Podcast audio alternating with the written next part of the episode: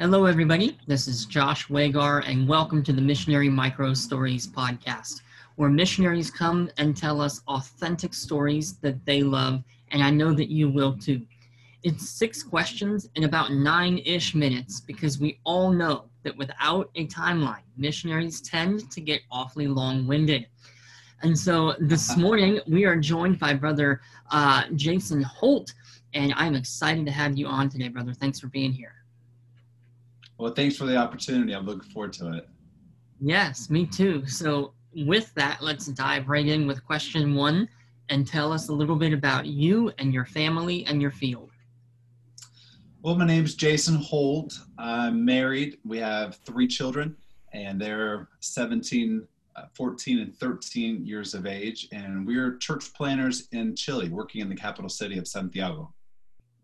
And how long have you been there for?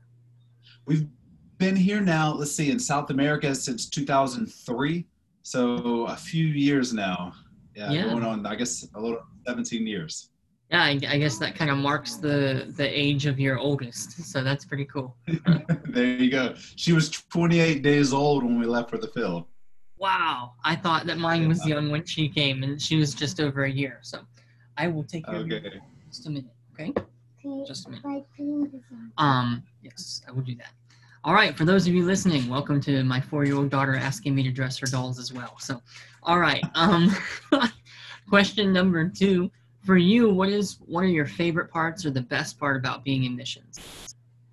You know, I think the the most exciting thing is seeing lives changed, seeing people that that are completely bound by sin or are deceived by false teachings and Catholic Church is very prominent here and and seeing where people start to to what God does through them, and then they're serving the Lord in some of these new church plants.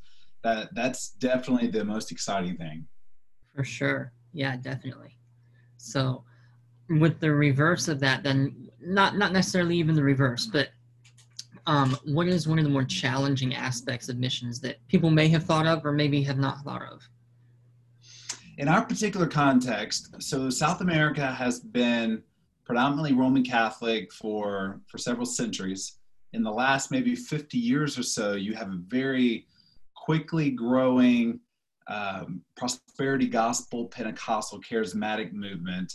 And so I think that one of the biggest challenges is to clarify what the truth is and people that assume when I start, you know, discussing the Bible, they already think they know, you know, what who I am or what I'm saying, but helping people to understand, no, we just we just study the Bible. We're just following God's word, not God's word plus emotions or God's word plus traditions or God's word plus, you know, some kind of prophetic revelation or whatever it may be.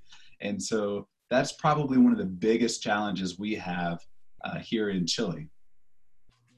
That's interesting. The opposite side of the world is a lot of the same issues of just, you know, people think that they know the Bible and then, you know, but it's a works-based thing or, or anything, you know. So, yeah, it's a challenging aspect. Thanks for sharing that with us.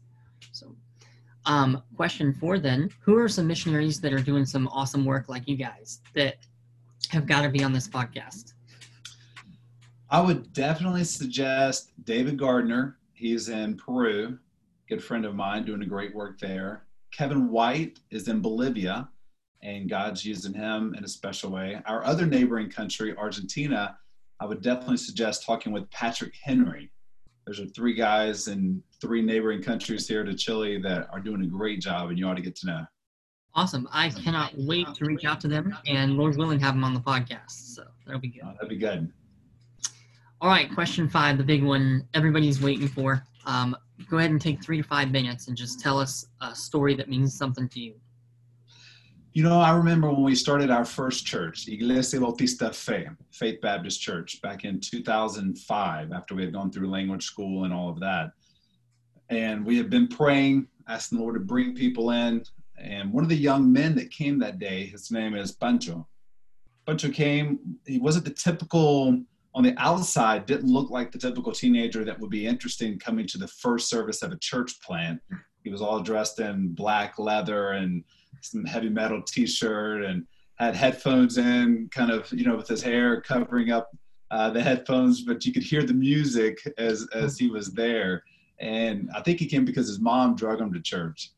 And Pancho, as the church was launched and we started having weekly services, he started coming around. His parents didn't come back after that first service, but Pancho would, maybe once or twice a month, he would show up, always dressed the same way, always with the music and the headphones. And sometimes he would take them out during the service, sometimes he wouldn't. and, and I'm, you know, thinking, why are you even here if you're not going to listen?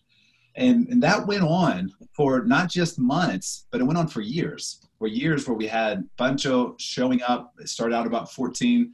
Um, by the time he's graduating high school, he's still kind of on the the same kind of uh, path. Once or twice a month, he would typically show up. We tried to follow up with him. He had made a profession of faith along the way, but mm. just really didn't didn't didn't give his life to the Lord in the sense of I want to know you, follow you, serve you. He, he didn't take many steps after after that step of salvation, and we were praying for him. Well, we had a team camp in 2010, and he by then was a a freshman college student, but he went along on the team camp. And during that week, God got a hold of his heart, and he decided I've been living for self and living for money and all these things that I wanted to do but I know that God has a purpose for my life, and I just want to live the rest of my life for Him. We came back to Santiago. He started coming to church. Every service that we had, he started growing, got involved in discipleship. He started seeing the change on the outside of everything that was going on on the inside. And it was probably six or seven months after that that he came and talked to me, and he said, "You know what? I think God's putting something inside of me that I can't I can't ignore." And I think maybe God wants me to be a preacher and I want to know what you think about it. And of course, I was, you know, very excited.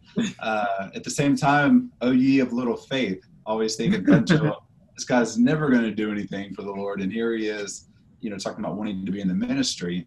And um, needless to say, he went went back to his parents in the following weeks and said, "Hey, I'm dropping out of the university. I'm going to go to the Bible college this missionary has." His parents they were furious. They threatened to mm-hmm. kick him out of the house. His grandfather who was paying all the bills for college said you're not part of the family. I don't want to talk to you ever again. And and Pancho had to decide am i going to follow what god's putting in my heart or mm-hmm. will i go toward what my my family wants? And he decided to follow jesus and dropped out of university started preparing for ministry. Thankfully his parents didn't kick him out of the house and Pancho and I, about five years ago, went and started a church together. And he's pastoring a church in Chile, doing a great job. And that that's one of my favorite stories, no doubt, of of how God can take the the impossible situation and do something just for His glory. Wow, that that's encouraging. I think really for anybody that's listening, it should be encouraging. But um, if you're a missionary today listening, and I know for me, I think we all have those people, you know, that you just think, not that there's no hope, you know, like I hate to say it that way, but just that it's like, okay, it's going to take a miracle. But that is so, I can see why that's your favorite story. That's a thrilling account of what God can do. So, amen. Um, thanks for sharing that with us. It really means a lot, and it was encouraging to me. So, thank you. Okay. Um, then, number six, as we kind of wrap up, then, do you have any language or cultural blunders that you're willing to share with the world? I have quite a few. Oh, good. Let me tell you quickly too. One just happened this past week.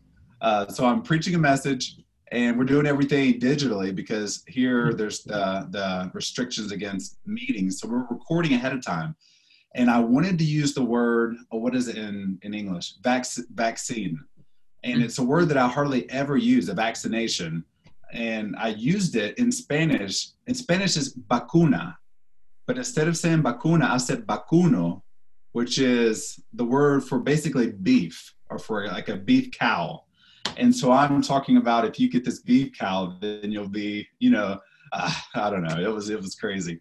Um, during the message, one of the guys that that I work with texted me a little a little picture of a cow and just a little smiley face underneath it, and I'm like, oh man.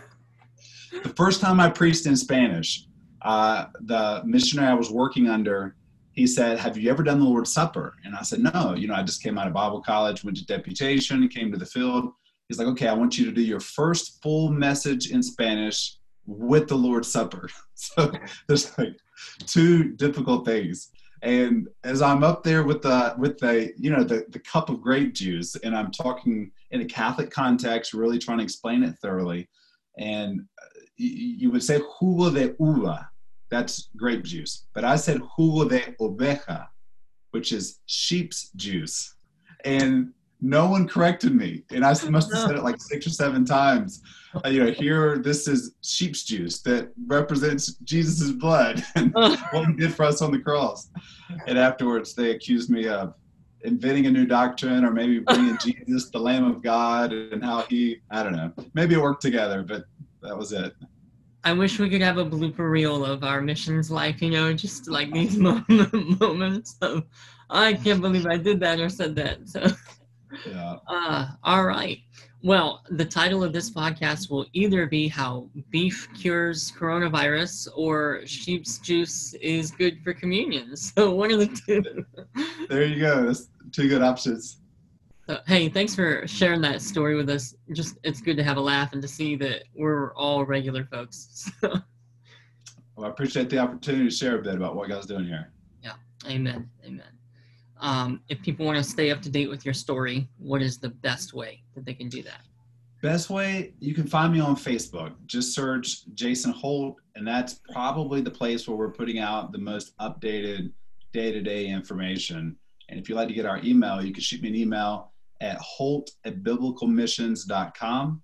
And I'd be glad to add you to our newsletter list and keep you up to date what's going on here in Chile. Awesome. Awesome. Well, thank you so much for joining us today, giving us your time and telling us these awesome stories. I really appreciate it. Thanks for what you're doing. Keep it up. Oh, thank the Lord. So, all right, for those of you listening, thank you so much for joining today. This has been Josh Wagar with Brother Jason Holt in Chile, and you've been listening to the Missionary Micro Stories podcast.